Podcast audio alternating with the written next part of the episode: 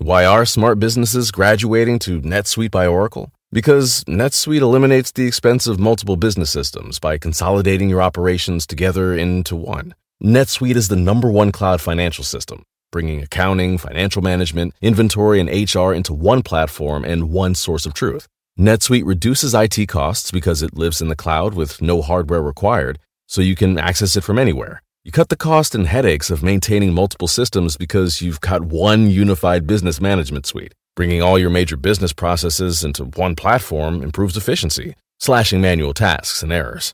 Over 37,000 companies have already made the move, so do the math. You'll see how you'll profit with NetSuite too.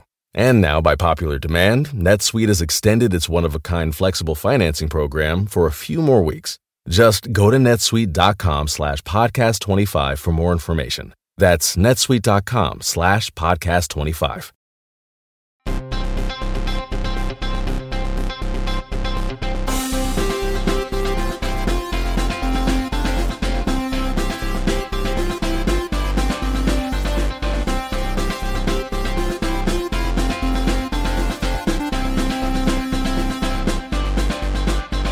Welcome to Pod Save America. I'm Jon Lovett. I'm Dan Pfeiffer. It's a Jetsons Flintstones crossover, Dan. Happy Halloween. Um, celebrities are apologizing for their costumes. How you doing? I'm great. Who's apologizing for their costume? Well, I saw an athlete apologizing yesterday. It just sort of comes up in your Twitter moments. Just so and so is apologizing. You don't even you have to click to find out the costume, and I don't click. Do you Uh, have a costume? I am wearing rainbow pants, but that is the extent of it. I think my costume is wearing rainbow pants. Uh, That's because that's because it's Wednesday. it is Wednesday. Um, today on the pod, we are talking about Trump's final play to the fears of his base by floating the repeal of the 14th Amendment via executive order, which is not how that works. We'll look at where we stand in the fight for the House and the Senate. And because it's been a very long two years and we deserve it, we're going to take a moment to discuss a bizarre scheme to frame Robert Mueller by a real uh, Trump Wunderkind, which is, uh, it was uh, too stupid for words yesterday, Dan. yes, yes. You'll also hear from Amy McGrath, an exciting Democratic candidate and former fighter pilot running for Congress in Kentucky's 6th District. Also, we've got our final midterm special for HBO this Friday night in Irvine, California. So tune in for that, Dan. I'm excited. That's right. You excited? I'm very excited. Uh, our last one. So we're finally getting the hang of it. So now we have to stop. We have to stop for a for a bit.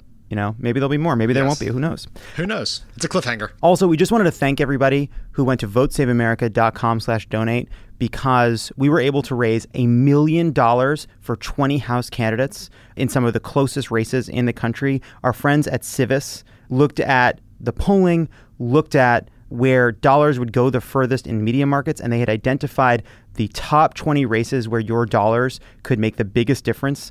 And we thought we'd maybe get to $250,000. We thought we'd maybe get to $500,000. We were able to raise a million dollars for those races. And, you know, we've been hearing from the campaigns, we've been hearing from the candidates that it's making a huge difference. We were so gratified by the response that we wanted to do it again. So if you go to votesaveamerica.com slash donate right now, we have identified the 10 races where your dollars right now could make the most difference, where the polls have narrowed, where they're in media markets, where the dollars will go the furthest. And so if you go to votesaveamerica.com slash donate, you can go donate to those 10 races. It's actually 10 plus one because we've also added J.D. Scholten because his race against Steve King is so important and new polling shows that he's really got a shot, which is an amazing thing and speaks to the incredible energy and enthusiasm out there. So if you go to votesaveamerica.com slash donate, you can help uh, these uh, top 10 plus one incredibly competitive races where your dollars will go the furthest and, and we'll see how much we can raise for them in this home stretch. Also, you can go to votesaveamerica.com to check out the voter guide, where you can get an early look at what's on your ballot and even fill it out so you know what to do when you actually vote. You're not voting on votesaveamerica.com, all right? I don't think I need to say that, but just in case, you're not actually voting, you're filling out your ballot. And then once you finish your sample ballot, you can use our Make a Plan feature to pick a time and date that works for you, find out your closest polling location, and uh, where you need to go if you're voting in person. And if you'd like, you can get subtle, very chill reminders by email or text so you don't forget to vote, all right? All right, you need if you need the reminder, I hope you don't, but maybe you do. All right. So go to votesaveamerica.com, make your plan. Basically, the more people who make plans, the more people to vote. knowing how you're going to vote, it makes it more likely for you to actually do it. So get it done. I don't know how, how much can we beseech you, honestly. Go to votesaveamerica.com. And one last thing, Dan, I know you have an announcement about your book and about how people can get involved in the closing days before the midterms. So the week before the election sucks and it's very hard and stressful, as we know. So we're going to give away uh, 150 copies of my book, Yes, We Still Can. So to do that, you go to yeswestillcanbook.com. And also, uh, we're calling this promo, you appreciate the poor pun here, Yes, We Still Canvass. Uh, and if you post a photo of yourself and your friends canvassing with the hashtag Yes, We Still Canvass, that would be great. And if you go to the website, you have a chance to win a free a free book, something to pass the time as you are uh, looking at 538 or the upshot or whatever else in between canvassing shifts and phone bank shifts. Or the Pod Save America live stream. Or the Pod Save America live stream. That is correct. So, Dan, this is it. We are in the home stretch uh, for candidates. I'm picturing uh, Jesse Owens racing toward the finish line. They are throwing Axios in front of him. They're throwing a caravan in front of him. They're throwing attack ads in front of him. And like Jesse Owens, if we win the race, the Nazis will be pissed. Uh, that is your most extended sports metaphor ever. Yeah, my my um, ability to reference sports ends around 1952. Uh, all right, so let's let's start with Trump's last ditch effort to refocus the election on anything other than healthcare and his response, his abysmal response to national tragedy. In an interview with Jonathan Swan and Jim VandeHei of Axios, Donald Trump claimed he could end what's known as birthright citizenship with an executive order. Don't want to spend too much time on this because it's a fucking ploy, but it's worth touching on the substance of this, how Axios handled the scoop, and then finally the political implications. Let's start with the substance. Dan, what is he talking about? What is birthright citizenship, and can the president end it with an executive order? Birthright citizenship is the idea enshrined in the 14th Amendment that if you were born in the United States, you are a citizen. And it, the 14th Amendment was put in to reverse the most odious Supreme Court decision in American history uh, Dred Scott, which ruled that uh, slaves were not citizens, even if they were born in the United States. And so this is at the core of uh, cleaning up some of the most, the worst parts of American history. Legal scholars have looked at this for a long time and believe that it is very clear what the what was meant by the 14th Amendment. Trump is suggesting in a very clever ploy that instead of going through the long and very hard process of uh, changing the Constitution, which requires two thirds of the Congress, uh, rat- being ratified by the state legislatures and two thirds of the states, that he would just do it with his pen, which seems challenging to me, but you know, who knows? yeah. So, so the 14th Amendment says all persons born or naturalized in the United States and subject to the jurisdiction thereof are citizens of the United States and of the state wherein they reside. According to virtually all serious constitutional scholars from across the political spectrum, constitutional lawyer, lawyers Paul Ryan, Ted Cruz, George fucking Conway, right wing Republicans, and long established Supreme Court president, the meaning is completely plain and uncontroversial. If you're born here, you're a citizen, and the jurisdiction language right, which is what they hang their hat on, is there to accept the children of diplomats and the children of foreign occupiers, which thankfully we haven't had to deal with for a while. Uh, even the Federalist, the Federalist, which is Breitbart if it went to Dartmouth, ran a piece. which ran a piece saying ending birthright citizenship will make Republicans look like the party of Dred Scott. So this is not a complicated issue. Uh, clearly, this is pissing Donald Trump off. Just this morning, he tweeted Paul Ryan should be focusing on holding the majority rather than giving his opinions on birthright citizenship, something he knows nothing about. Our new Republican majority will work on this, closing the immigration loopholes and securing our border. So he is frustrated that a lot of Republicans have not rallied to his side, although he does have the support of people like Lindsey Graham who think this is a great idea. What do you make of Lindsey Graham's fringe views on this issue? I would like to know what position Donald Trump could take in the run up to Lindsey Graham's 2020 Republican primary that Lindsey Graham would not adopt. And uh, yeah. When Lindsey Graham goes in, he goes all in, and he's decided that being a Trump sycophant is the best way to maintain political power. So he's doing that.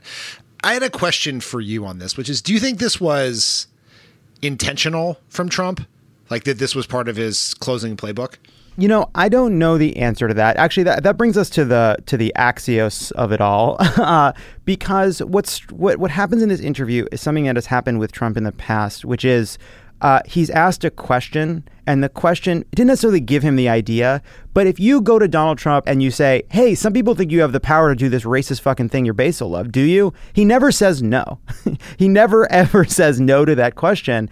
It really does speak to something so sad about the state of our politics that the idea that there could be a debate as to whether or not the president can do something by fiat, which is what an executive order is, or and which is the lowest threshold for action, right? It's the one there's no act of Congress. It basically just says it's rooted in the president's power, or it could require a constitutional amendment, the most onerous way to make a change in our system so like when he's asked the question, he just says yes. You could tell Axios was pleased that they had this scoop. Jim VandeHei tweeted, "Siren exclusive: Trump to terminate birthright citizenship."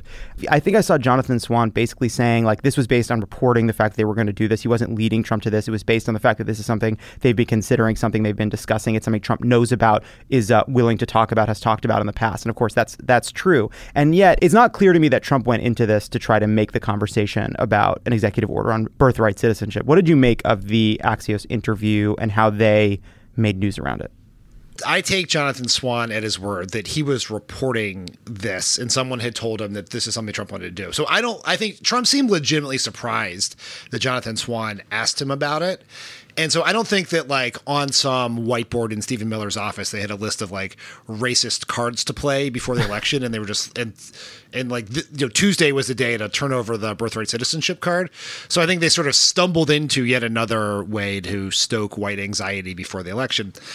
I think the challenge with the way Axios did it is when you say like Trump to end birthright citizenship, he does that's not something he can do. And like the problem like we're in this weird world of media where everyone has to condense everything to 280 characters but everything with trump requires context either yeah. fact checking or the actual reality of what he can and can't do trump said he would do this but he can't and almost no one believes he can and that is as important in the headline as the fact of what he said. And then both Axios and like 17 other news organizations tweeted out the things that Trump said about the US being the only country in the world that does this or whatever else, which are totally false. And they just sort of pass along what Trump says without fact checking. Axios, to their credit, fixed that.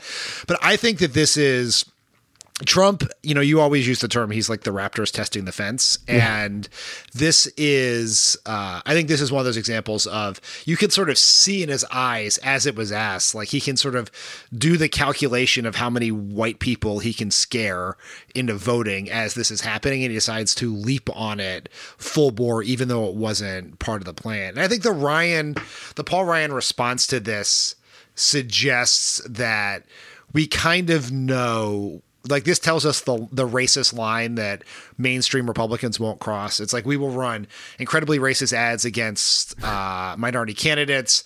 We will stoke fears about disease and gang members in a caravan that's thousands of miles away, but we will not be the party of Dred Scott. Like that's the line that causes people to respond to Trump, which is, I guess, interesting if not destructive. Yeah, it is interesting. Yeah, so so ter- on the press front, it was there was this sort of range. A lot of places did cover it well. They would they immediately say that this was a fringe view that most people that the vast majority of scholars and experts, Republican and Democrat, disagree that he has the power to do this. But then you also did see others pass along with, you know, pass along credulously this claim that no other country does this when 30 other countries more like 30 other countries have birthright citizenship. Many others basically have it in the in the sense that if you're born in the country, you can easily get citizenship. So it's just not true. And it, what was frustrating to me about the Axios interview is they they were very invested in getting the news, but not invested enough in the subject of the news to be able to push back against him in real time. And and as always, like this is the our critique of Axios, which is incredibly smart reporters, incredibly well sourced reporters. They do great work, and yet at times you feel as though they don't understand the implications, the human implications for the politics and the debate around politics we have every day. You know, even if this is a fringe idea, even if this is a silly notion that will go nowhere, when the president says it's acceptable to say, if you're born here, you're not necessarily a citizen, that's really dangerous.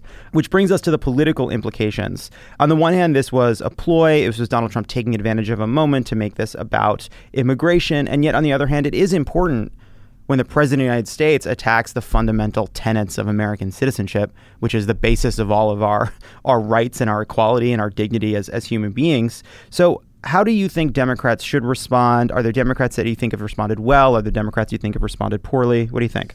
You know, you raised a really important point about the human implications. I was at a fundraiser last night for an organization that's raising money for all of the Obama alumni who are running for Congress. And I talked to a number of people who are affected, would be affected by this policy. And it's, it is not that they were f- afraid of their citizenship since they, you know, they were obviously born in this country uh, many, many years ago, but the idea that the president of the United States, even one as odious to all of us as Donald Trump, saying that you were somehow less of a citizen is it's just like that matters to people, and we should not lose that for the ups and downs of how this affects the horse race, etc. So now I will talk about the ups and Yeah. downs and how it affects the horse race. So, So, so Dan, what are the ups and downs, and how does it affect the horse race? yes, for that moral caveat, so I can I feel better than the average pundit. Um, I am not super concerned about the short term political implications of this because I think. For the most part, it's going to be a little bit of a flash in the pan for the reasons that most press covered it pretty well, which is like he said it doesn't really matter, nothing's happening. It's probably a net negative for Republicans in the sense that now Trump and Paul Ryan are in a fight and just divisions, you know, five or six days before the election is not great it does matter in the long run because you like Trump has an ability to take extreme positions that generally sort of live on the edges of, you know, Reddit subthreads and move them to the mainstream of the Republican Party. And and so I think that we are going to be involved in a long debate over the next between now and 2020 about birthright citizenship. And Trump has the ability to rally mainstream elected Republicans like Lindsey Graham, but also Republican voters to these positions. And so I think that that is the real danger of his raising this issue in such a way. The second thing is that like in the short term of this election, Democrats have to be as disciplined about this as many of them have been about the caravan, which is to point out that this is the Republicans trying to distract you from the very real fact that Republicans, if they maintain, maintain power, will jack up your premiums and cut your Medicare to pay for the, the massive tax cut they passed for billionaires, corporations, and Wall Street traders. And just Trump wants us to chase him down every single rabbit hole. And I think one of the lessons of 2016 is when you do that, you lose the narrative thread for voters. And so we have to be strong and disciplined about what are the messages that we know works and not react to every shiny object. Yeah, I think that's right. And that doesn't mean that it's not really important and dangerous what Trump is doing. It's not saying that you're diminishing the threat of what Trump wants to be our policy to say he is doing this to rally his base. He is doing this to make this election about immigration as opposed to his failure to respond to national tragedy, his position on healthcare, his position on taxes. Saying that we shouldn't fall into a trap is not to say that what's in the trap isn't. Uh, I don't know, a bear? I'm not sure how the trap worked. It doesn't matter. Uh, I think the bear is the one that gets trapped. I, who knows? but so so that that I found very frustrating because it's funny. There have been so many different racial, racist appeals from Trump in even the past week and a half. I'm honestly not sure if what I'm thinking of is Andrew Gillum and Beto O'Rourke responding to this particular example or a previous example, but basically saying this is yet another example of Donald Trump uh, trying to appeal to fear and division rather than our better natures is a reminder of why uh, we need change and is a reminder of why we need a better kind of politics. And by the way, this is an effort to f- keep us from focusing on what really matters to people, which is their health care, uh, their jobs, et cetera, et cetera, et cetera. So I think that there is a way to talk about why this is dangerous without falling into the trap. Yeah, I think you're. This is a very important point because the wrong way to think about this is Donald Trump is trying to place this wedge issue in here, and the way to nullify a wedge issue is to accept it, right? And so. Right. And you see, Democrats have done this in the past, right? Where they say, well, this is an interesting debate. We should have the debate, or there are strong feelings on both sides, or I would help Trump fund his wall, or whatever that is. Is the way to deal with a wedge issue in polarized politics is to call it out for what it is and then pivot back to what matters. Right. And I think people should point out, as I saw Beto O'Rourke did this uh, in his town hall last night, um, and other Democrats have, is we should say that it is that Trump is wrong. But you don't take my word for it. Take the word of Republicans, Democrats, Paul Ryan, constitutional scholars, Kellyanne Conway's husband. Like you can point out, you like you can isolate Trump by pointing out the wide bipartisan ideological um, the wide bipartisan opposition to this idea, and then move on, and then point out why he's doing it. You don't. We don't have to accept the premise that it is okay or it is not very, very dangerous or un-American. And, you know, I've even seen some Democrats try to get around even answering the question, right? Refusing to take a position, trying to dodge it. And I don't. I, I get that, I, but but come on, like wh- where are you? that feels like a really old way of handling this. You don't need to simply evade the topic to get to the topic you want to talk about. You just have to you just have to be honest. Just be honest about the politics of this moment, and that honesty gives you the ability to to talk about what you want because everybody knows what's going on here. No, no, people aren't stupid. Yeah, and I mean, even if you needed a poll to give you an iota of moral courage, this was polled last year, and large bipartisan majorities disagree with Trump's position on this. So you like, there's the moral thing to do. There's the there's the easy political thing to do. It's just cowardice is never a good strategy in politics, particularly in the Trump era.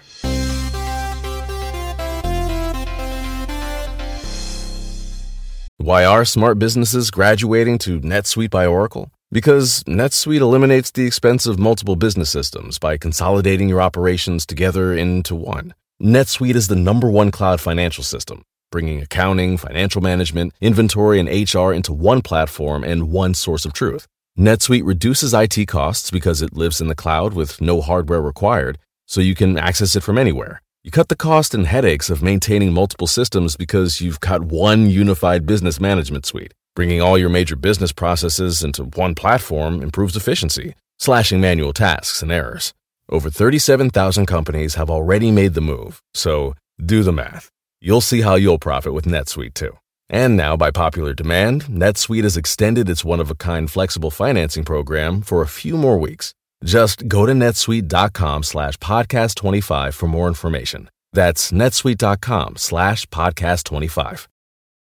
Are you like me and tracking the polls obsessively this election year? Well, Dan Pfeiffer's right there with you, and he's taking them seriously, but not literally. Take an average of the polls. Don't forget about any one poll. And the thing that we try to tell everyone in every episode of this podcast is a poll that has Biden up to and a poll that has Biden down to. They all tell you the exact same thing, which is this is a very, very close race. The goal of this podcast is to help people understand polling and freak out about it just a little bit less. Explore the latest polls, what they actually mean, and whether or not it's time to hit the panic button. Tune into Polar Coaster with Dan Pfeiffer, Crooked's latest subscriber exclusive show. To get access, subscribe to our Friends of the Pod community only at crooked.com slash friends.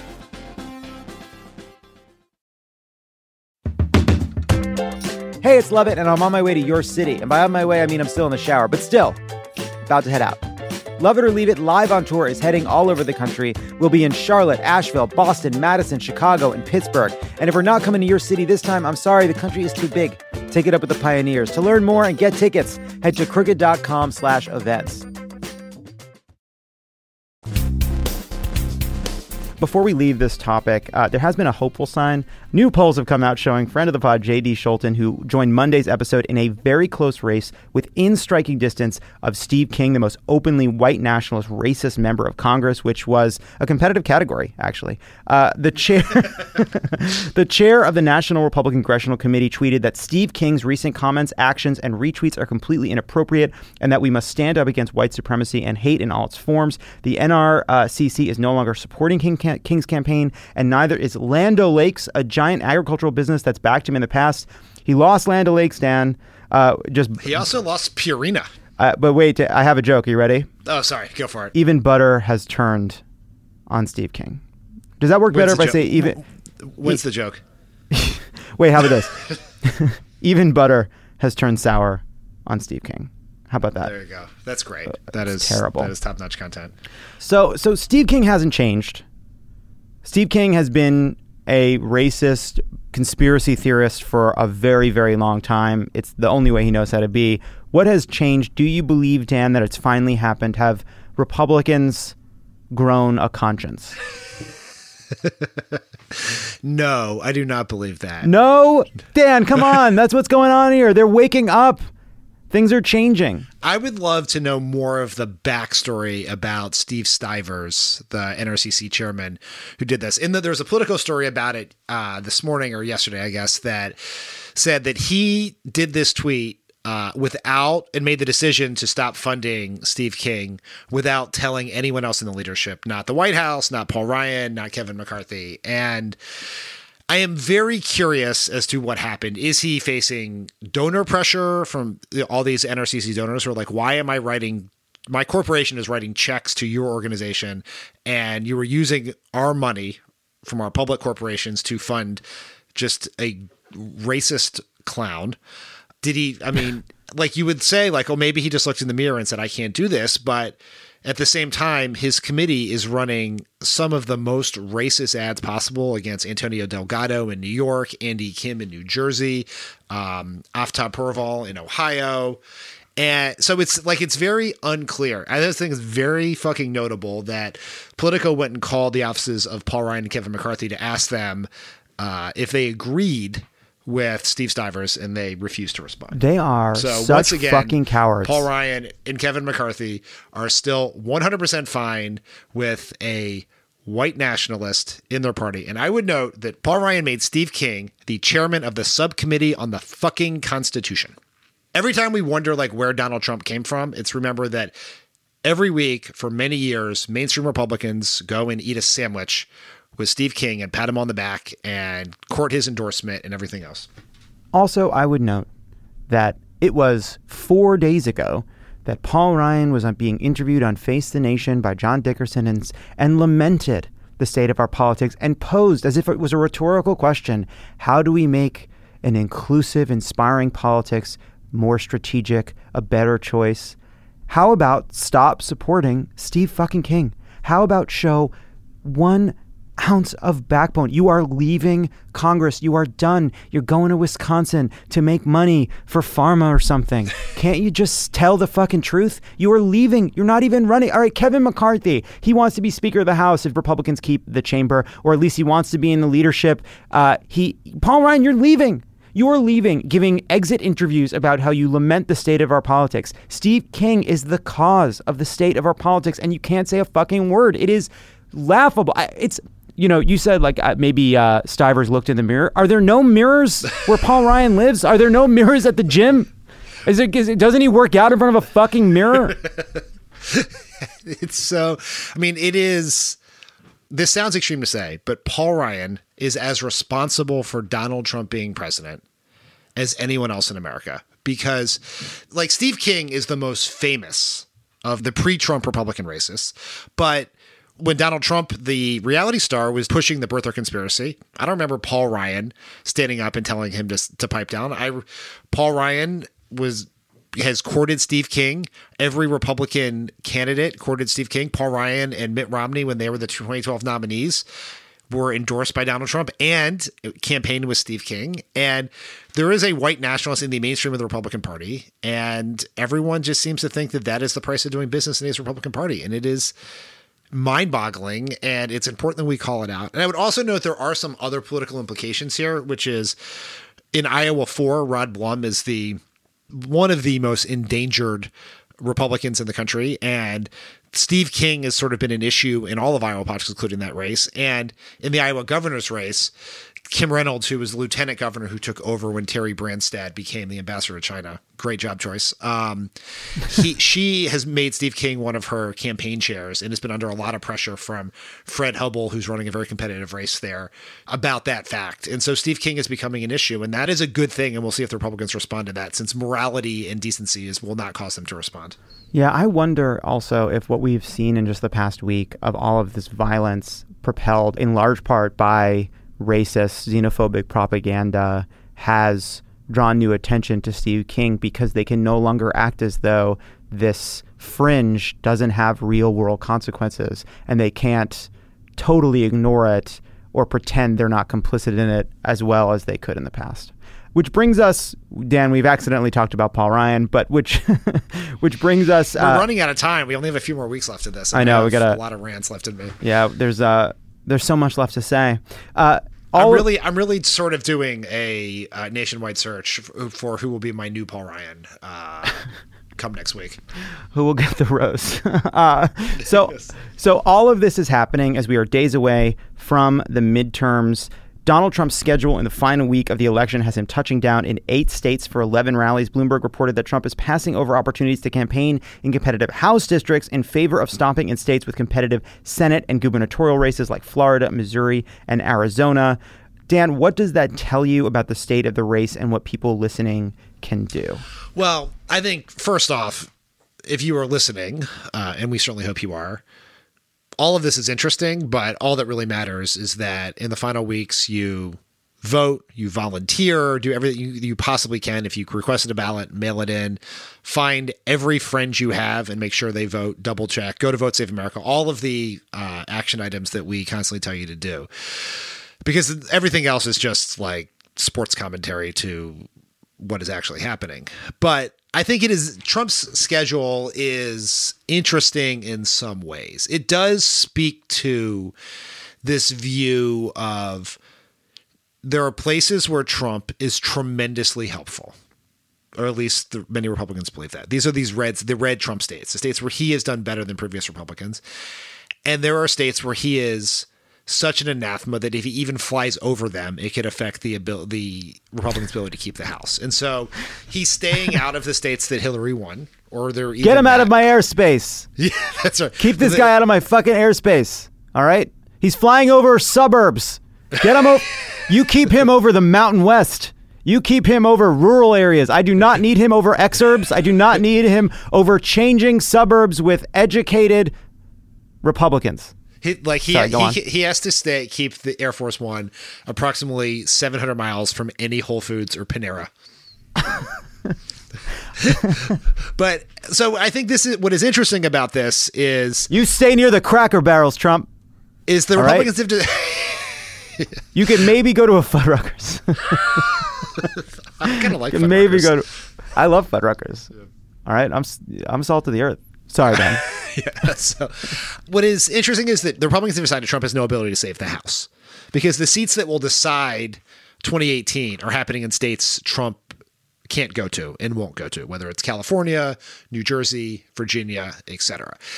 What they think he can do is prevent huge losses in red states. So the difference between the Democrats winning you know 23 28 30 and democrats winning 35 or 40 and that he can help save the senate and i saw several people in their analysis today say that we are headed towards a split decision where democrats will win the house and republicans will win the senate and i will say two things about that one don't listen to those voters. Go vote because yeah. the same people who said there was going to be a split decision also told us that Hillary would win. Uh, so don't listen to them. And second, if Trump loses the House and governor's races, legislative races all across the country, but holds on to the Senate, even because he had the most favorable map in the history of Senate races, and the press covers it as a split decision, I am going to melt the fuck down because that's exactly what happened in 2010 when Barack Obama was president, and no one covered it as a split decision. They covered it as a massive rebuke to President Obama. Yes. I would also say the fact that they do not necessarily believe Donald Trump can be helpful or as helpful in the House doesn't mean winning the House is a foregone conclusion at, at all. It does not mean that at all. It just means they believe at this moment, given the map, given the distribution of voters, given who Trump appeals to, it makes more sense for him to go to these Senate races that they're still vying for, even though we're talking about deep red states, whether it's you know Montana or Missouri or elsewhere. We've also seen these competing stories. On, on the one hand, we've seen in the past few days this worry that uh, the Democratic lead may be evaporating, that there's no blue wave, the Democrats overplayed their hand. And then at the same time, you saw a story in uh, the Post saying Republicans are scrambling to save suddenly vulnerable candidates in congressional districts that President Trump won in 2016 as Democrats have charged deeper into conservative strongholds in their bid to win the House. Dan, what does that tell you about where we're at? I would say several things about this. One, everyone who is talking to reporters is is lying. They have an agenda. It is Democrats spinning something, Republicans spinning something. No one knows anything. The only poll numbers that, like internal poll numbers that the reporters writing these stories have seen, are the ones that campaigns decide to show them. And they only decide to show them if they have an agenda. And Republicans have an incentive to go out and spread panic in these stories because one of the things that we saw earlier this year was that Republicans, sort of living in the Trump, Twitter, Fox News bubble, thought the blue wave was a fake thing and therefore they weren't going to turn out. So now you're trying to scare them. You have Democrats outspending Republicans because of grassroots enthusiasm from our donor base. And so you have the, the real incentive for Republicans to communicate with their donors through the press that we need money fast because they'd be like, oh my God, all this Democratic money is coming, help us.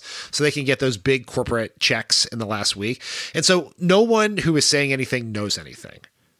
And so we just have to go into this knowing that all that matters is what we do over the next six days. And if you have any confidence in winning the House, or you're getting tired and you don't you don't you don't want to sign up for that last canvas shift this weekend or or phone bank tonight after work or whatever it is i would think about this you look at all these rosy predictions about democrats taking the house from 538 upshot every uh, every place that now has some sort of needle or something the democrats take chances of taking the house are less good than what we thought hillary clinton's chances of winning the white house were and yeah. I don't know if you remember how that turned out, Jon Lovett, but it wasn't great. So all we can do is just run through the tape here and do everything we possibly can in these last few days to make sure that we win the most important midterm election in our fucking lifetimes. Absolutely. I do remember, Dan. Uh, it is seared into my memory because I was doing a live stream. The uh, What are we what are we doing on election night?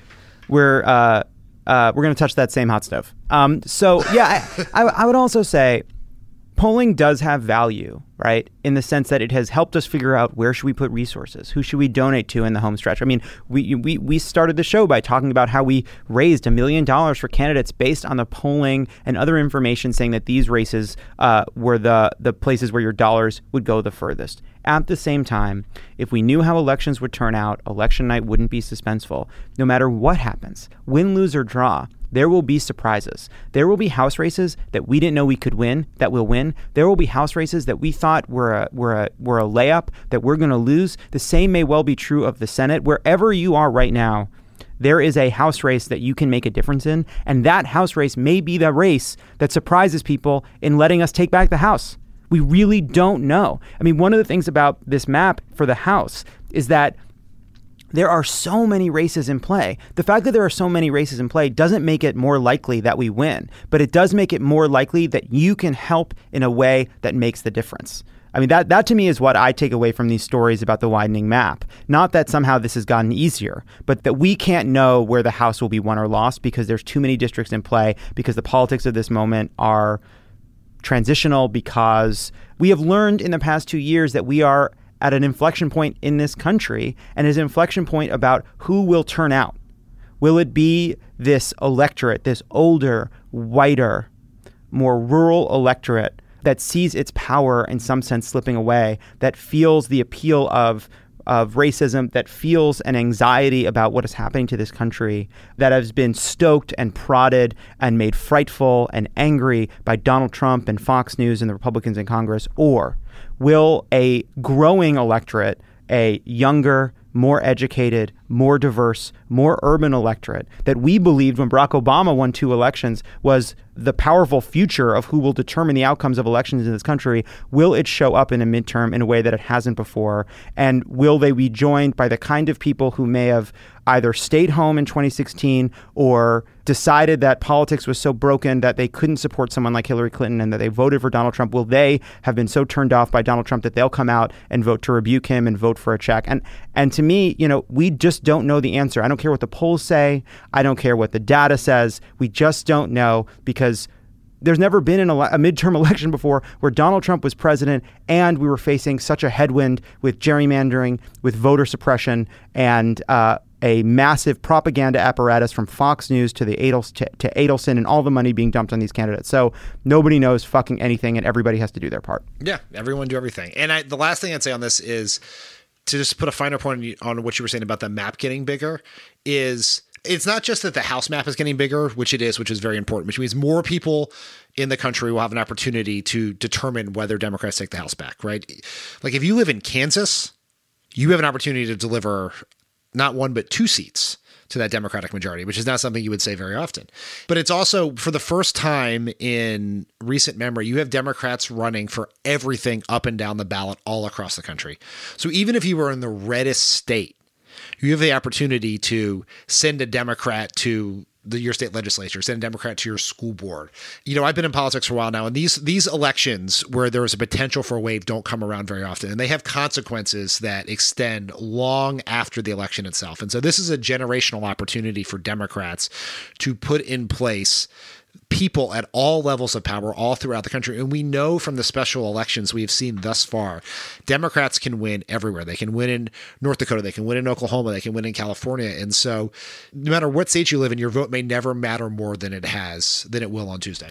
Absolutely. And I'd even add on top of that that we have these ballot measures in places like Utah and Idaho for uh, expanding Medicaid. We have minimum wage ballot measures in Missouri and Arkansas. And we have Stacey Abrams in an incredibly close race in for the governorship in Georgia. We have Beto O'Rourke in Texas. Every state is a swing state in this midterm. And California, the House may hinge on what happens in California. You cannot point to a state in this country. Montana, Jon Tester. I mean, we could go through the entire map of this country. Every state is a swing state. No matter where you are in this country, you are part of this election. Yeah, that's exactly right. Last but not least, Dan. All right, so, all right, so that's our that's our uh, that's our midterm appeal. I think we've uh, bludgeoned people enough. I swear to God, Dan, if people are listening to this I'm assuming everyone listening to this is going to vote or has already voted or has their ballot in their hands and is going to mail it back. Even though, Dan, we have seen numbers that across the country, there are a lot of people with mail in ballots and there are more Republicans sending them back so far than Democrats, which is shameful. I'm not going to blame the people listening because I'm assuming you're voting. I need you have to do more. if you're listening to this and you're not planning to canvass or phone bank this weekend, get it together. That's right. I, I, I, just mailed my ballot back literally an hour ago. So yeah, because you knew I'd get like this. right. Yeah, I, I, wanted to make sure that I had I had that box checked before I got it before I got on this podcast and you yelled at me. and as a reward for all of you who have voted, plan to vote, will mail in your ballot, have mailed in your ballot, will be canvassing this weekend. I do want to take one very brief moment to talk about one of the stupidest and yet also most frightening stories we have seen in quite some time, which is an effort to frame Robert Mueller by one of the dumbest human beings ever to attempt a scheme like this. Brian and Priyanka did a great job summarizing uh, this scandal in the What a Day newsletter. Notorious pro Trump grifter Jacob Wohl got caught organizing a fraudulent scheme to falsely accuse special counsel Robert Mueller of sexual assault. The plan involved approaching multiple women who have since told reporters they were offered money to publicly accuse Mueller of misconduct. The problem Mueller got wind of the ploy and immediately referred it to the Justice Department for criminal investigation because it may constitute wire fraud and obstruction of justice. It is honestly too dumb to go through all the details of this. It may have been an attempt to frame Mueller. It may have been an attempt to frame journalists. But similarly to Devin Nunes, you cannot be this dumb and try to do schemes at the national level. This was a high school level scheme, maybe a middle school level scheme. My favorite part of this is as Jacob Wohl, who drummed up this story and denied involvement, was facing blowback, they looked into the company involved and its phone number went to Jacob Wohl's mother's voicemail. it's just so good. It's so good. So good. I have always thought that when this period in our politics is over and HBO does their limited series on the Russia plot, just the group of laughable criminals around Trump, it should be titled Conspiracy of Dunces. Jacob Wohl is like the fourth. Tr- the, how many Trump siblings are there? He's like the fifth Trump sibling. He like he really his in his he really could just be there with Don and Eric. He really is the third stooge of that group. And you know what? Like Honestly, that, that's that a compliment to him. I'm sure Don, Donald Trump Jr. is his idol. Look, this was a very silly story. I, I just Popehat because we live in a world where we know people like Popehat on Twitter, replied to him and, and basically said, I'm going to do a good deed for you. Shut up and do whatever your lawyer says. Just shut the fuck up and do what your lawyer says and I don't know why I'm trying to help you. but I but, love that. Yeah, I love that Popehat tweeted at him, and I read Southpaw's analysis of this. we live in a weird, weird world. Honestly, we're we're and, and those are the good guys. Yeah, Uh, the series, well, Jacob Wohl, Jacob Wohl could have used an alias in this process. Yeah, yeah, and also just all the, all the photos from the fake company trying to do this. It's just, man, you bit off more than you can chew. It's, it's all that just you gotta just like also like get, get make a friend. You know, get off the internet. The internet is there are some people whose brains who just can't handle being on the internet. Go outside, throw a frisbee, make a friend. Learn live live amongst the people. It's, your, your brain is broken. All right, but th- before we move off for this, because it is it's obviously very silly, but there is a serious implication here. You know, Brian Beutler wrote a great piece about this a while back. It was very prescient for Crooked.com, where he basically talked about the fact that Republicans and Republican operatives will at some point weaponize Me Too. That they will see what Democrats, liberals, what the culture has said is a reckoning around believing women and recognizing the prevalence of sexual assault, sexual harassment, uh, sexism in the workplace, and they will take that as permission to uh, turn it into a political weapon and turning the fact that that we believe in believing women into a political tool. And this example may have been too stupid to stand on its own two feet, but that won't be true in the future. You know, we saw during the Kavanaugh, so many conservatives either believed or decided it was in their interest to believe that Democrats were framing Kavanaugh by drumming up these stories, by by by getting people to make things up. And what it felt like at the time was projection because they recognized that this could happen on their side. So I, I do think that that as much as this is silly, it's also a bit of a warning shot, don't you think? Oh, absolutely. And I think what we saw with you saw sort of how this could work with how the Republicans handled Kavanaugh right? Which is one to disbelieve women on its face. If the, and then second, also, if you remember at the end when Republicans would take all of the craziest calls that came into their tip line and put these crazy accusations out there as a way to dilute the attention and the credibility of the very credible accusations. And so I, I look, I think this is where we have seen that there is almost no line that Republicans won't cross, and particularly the Trump grifters like boy genius Jacob Wohl. And so I, I think that this is a we're going to see some very dangerous things going forward. And it's also a warning sign, not to bring this back to the importance of the 2018 election, but I'm sure Trump is not particularly, he probably applauds the, uh, the go-getiveness of uh, Jacob Wohl for doing this, and that if we don't win these elections, it will not be some Trump grifter who tries to get rid of Mueller. It will be Trump himself. And let's not forget that one of the things that's at stake in this election is whether Mueller is going to get get to finish his investigation or not. Yeah, I mean, if if if reporters hadn't caught wind of this and kind of preempted the smear by saying that this was out there, if it had been handled with even a little bit more sophistication, then the right wing sites that originally had put up the allegation wouldn't necessarily have had to take it down. And if it had stayed up there, it would have absolutely done what these kinds of smears are meant to do, which is to go from the swamp to the shore. To, the to the the more mainstream Republican sites, to Fox News, to the president's Twitter. I, until you know, because this was so thoroughly debunked so quickly, or at the very least so thoroughly mocked and exposed so quickly, it didn't make it into Donald Trump's Twitter feed this morning. But that was a close call and way closer than I think it's being treated as because it was so silly. Yeah, just someone who was slightly less stupid than Jacob Wohl, and we would this would be a massive story in this election that the entire right wing propaganda apparatus and the White House press office would be jumping on. And and it's that no would, crazier than what Devin Nunes has tried to do to various members of the Justice Department. Absolutely. And it's a reminder that if this were to happen again, it really fucking matters who holds the gavel in the House. It really matters who's in charge of the Intelligence Committee. It really matters who's in charge of the Judiciary Committee. It really matters who's in a position to call hearings, issue subpoenas on the Hill, because our ability to fight back requires some power. And that's the power we can get if we win the fucking House. Great, great close. Great close. Thanks, Dan. I was trying to build to a finish. when we come back, we'll have our interview with Kentucky congressional candidate Amy McGrath. She's also somebody who released one of the best ads of the cycle. She's one of the best candidates running, so stay tuned for that.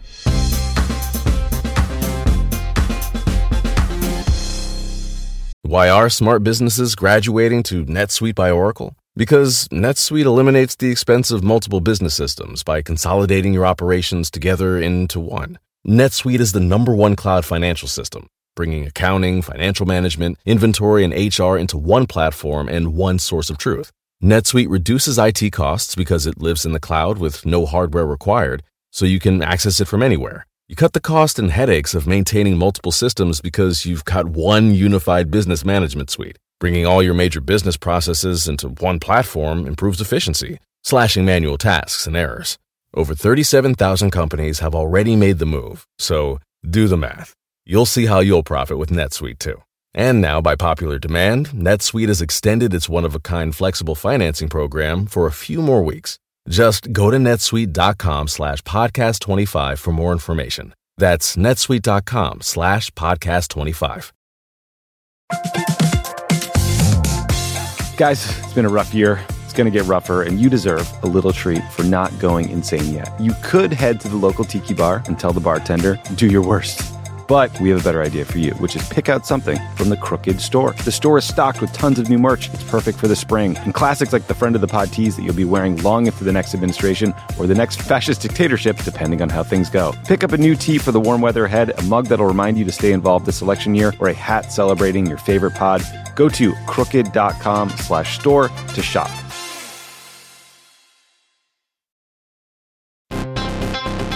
All right, people, we all know the stakes of the 2024 election are high, whether it's keeping the Senate, taking back the House, or stopping Republicans at the state level.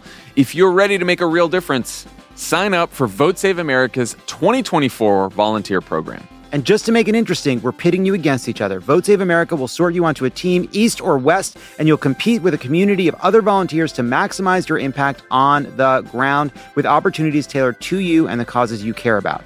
The team with the highest volunteering stats could secure the biggest prize of all, the continuation of American democracy. Head to votesaveamerica.com slash 2024 now and get ready to organize or else. This message has been paid for by Vote Save America. You can learn more at votesaveamerica.com, and this ad has not been authorized by any candidate or candidates committee.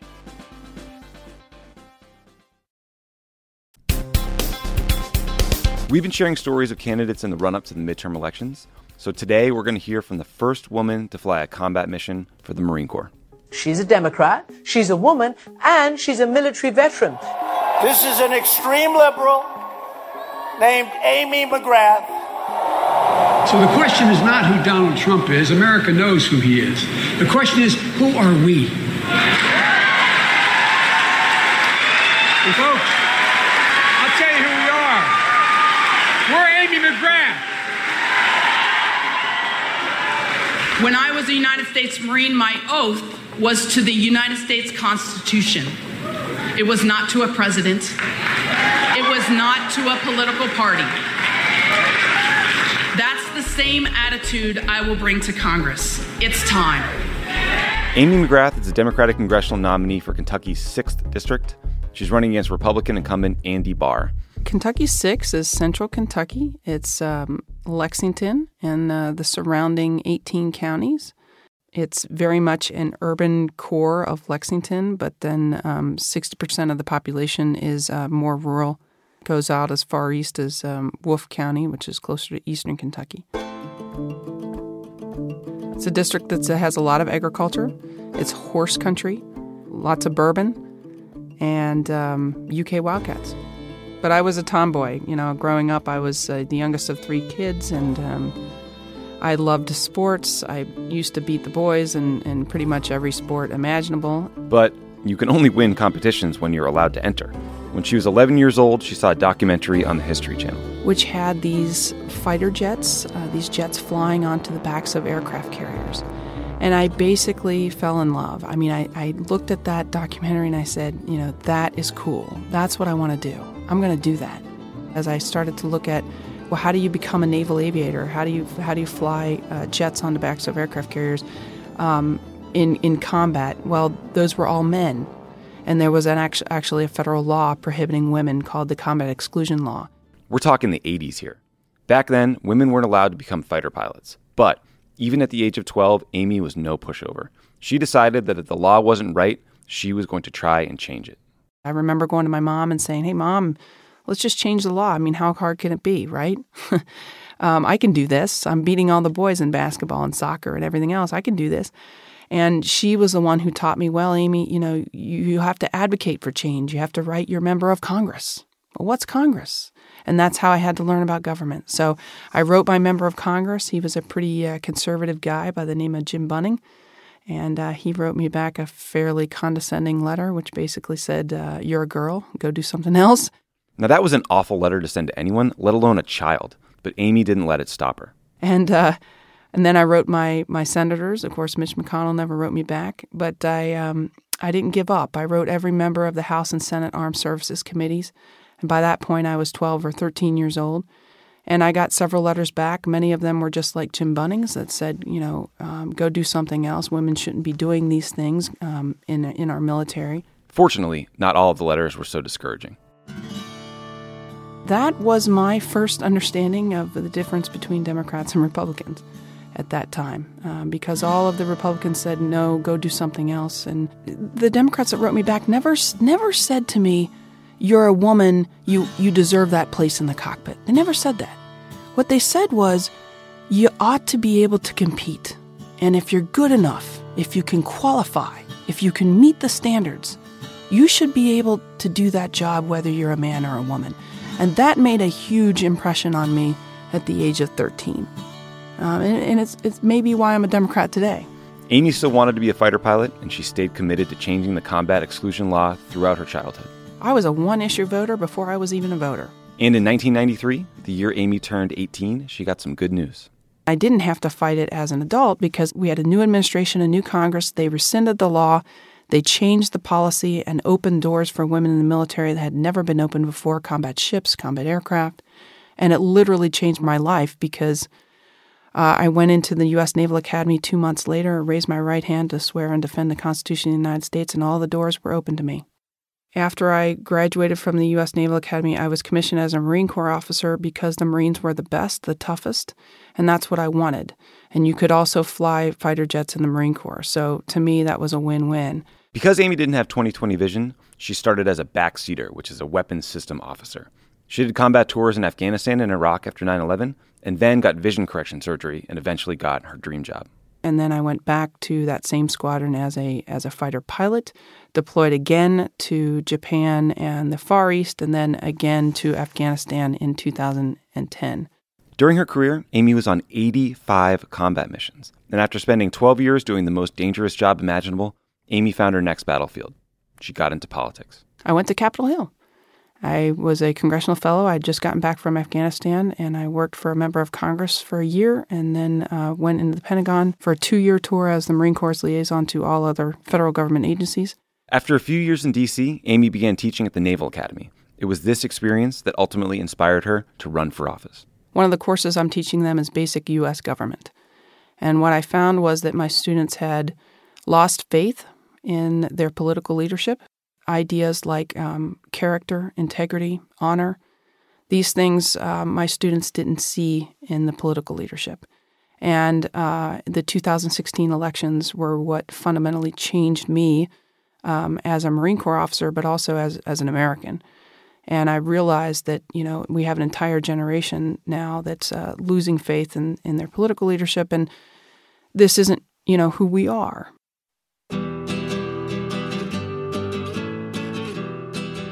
I took a step back after the results of those elections in 2016 and said, oh my gosh, you know, this comes down to leadership. And that's something that the Naval Academy taught me, it's something the Marine Corps taught me. And we need better leaders in this country, and we need them now. And, you know, I'm not perfect and I don't know everything, but I, I know leadership. And that's when I decided, you know, we need to step up. I'm a Marine, I'm somebody that runs toward the fight, not away from it. And the fight right now is. Uh, is for our country, and the fight right now is uh, to, to win back this Congress. Amy started running towards the fight by announcing her campaign with a video that tells her story. The video went viral, getting a million views and helping her raise $300,000 in just two days. When I was 12 years old, I knew exactly what I wanted to do when I grew up. I wanted to fly fighter jets and land on aircraft carriers because that's the toughest flying you can do. Now I'm running for Congress against Andy Barr in my home state of Kentucky. And we didn't know that it was going to, but I think it tapped into what a lot of America is feeling. You know, we, we love our country. Many of us fought for our country, and we're proud of that. I always say I, I don't stand for liberal values or conservative values. Uh, my husband's a Republican. I'm a Democrat. You know, that's that's America. I stand for American values. And that you know manifests itself in in let's having leaders that you know care about not kicking people off of healthcare. I mean, it is as basic as that. So I think that's what that video really just sort of fired people up. But Amy's campaign has also fired up the opposition, and they've been going negative. I mean, people warned me about the, the problems with politics in America today, and I knew it. I, I watched it. Um, being the person that's in it with, you know, 20 attack ads um, and $3 million been spent to, to attack me, just getting my hair cut this morning and I look up at the at the TV, you know, and, and and there's I look up and the moment I look up, you know, there's there's another attack ad. Amy's campaign hasn't spent a cent on attack ads.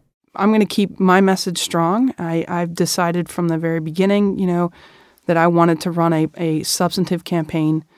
Um, and I want to be positive because that's what our country needs right now. People are tired of attack ads. They're tired of the lies. Many people don't trust government. That's why they check out and why they don't vote. They don't know what to believe. And I'm somebody that, you know, the basic core of, of good leadership, what I learned in the United States military is the basic core is trust. It's trust. It's telling the truth. It's honesty. And so we've got to get back to that. And that's that's why I don't want to, you know, attack back in the same manner.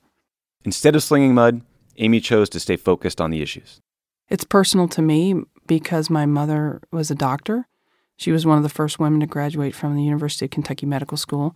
I have had my entire adult life with uh, mom talking to me about um, healthcare in America, mental health care in America. And um, so I have some idea of that. Um, my mother's also a breast cancer survivor. Um, my father was um, ha- dealt with cancer for, for 14 years as well. So, I mean, it's very, very personal to me. I understand at a very basic level that if you don't have your health, you don't have anything. And so um, it's also personal, and, and this is the reason why it's the number one issue to, to the voters here in the 6th District. I mean, people are seeing their premiums rise, they're seeing the incumbent in the seat and an administration that want votes continually to try to take health care away from people. So, you know, that's that's why it's the number one issue in, in my race. One healthcare topic that really bugs Amy is the idea that a male dominated Congress is making healthcare decisions about female reproductive health. Part of why she's running is to advocate for her constituents, but she's also running because she's a woman. You, you can't change things unless you're in the room. You have to be there. You have to we have to have a voice. So I think women are starting to see that. The the studies show that women win at the same rate as men. But the reason we have such a lower percentage of women in places like Congress is that we don't run, okay, at the same rate. And so I think that is coming to light too, and a lot of women around uh, the country, and certainly here in Kentucky. I mean, we are seeing record number of women in Kentucky running at the state level. That's how you change that. You got to run. Amy's gotten the attention of a lot of voters, but she's also earned the support of one of the Democratic Party's biggest names. I was fortunate enough to have former Vice President Biden come to help me with my campaign, which was amazing and awesome. And we went out to Bath County, a more rural county here in the district. We had an amazing uh, rally. And, you know, I'm really proud of that. We fired a lot of people up. This is America. So get up. Take it back. It's time.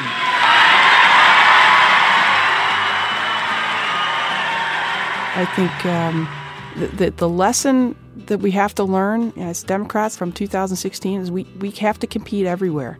You can't just focus on the, the cities, and that's what I'm trying to do. I want to go out, I want to make sure that everybody in this district knows that I want to represent everybody, that there isn't a county that I'm not going to compete in, that I want to be the representative for all 19 counties, uh, no matter how rural you are.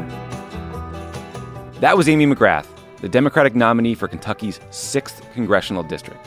She's an amazing candidate, and the full version of that campaign video is pretty awesome. Check out votesaveamerica.com, where you can learn about other exciting candidates and competitive races near you, and you can even see a sample ballot so that you're ready to vote on Election Day. That's our show. Dan, it's yet another successful Flintstones Jetsons episode of Pod Save America with the two of us. We've never met, but um, That's right. It's actually we, we get we alternate holograms at the HBO shows. Bye, everyone. Talk to everyone next week.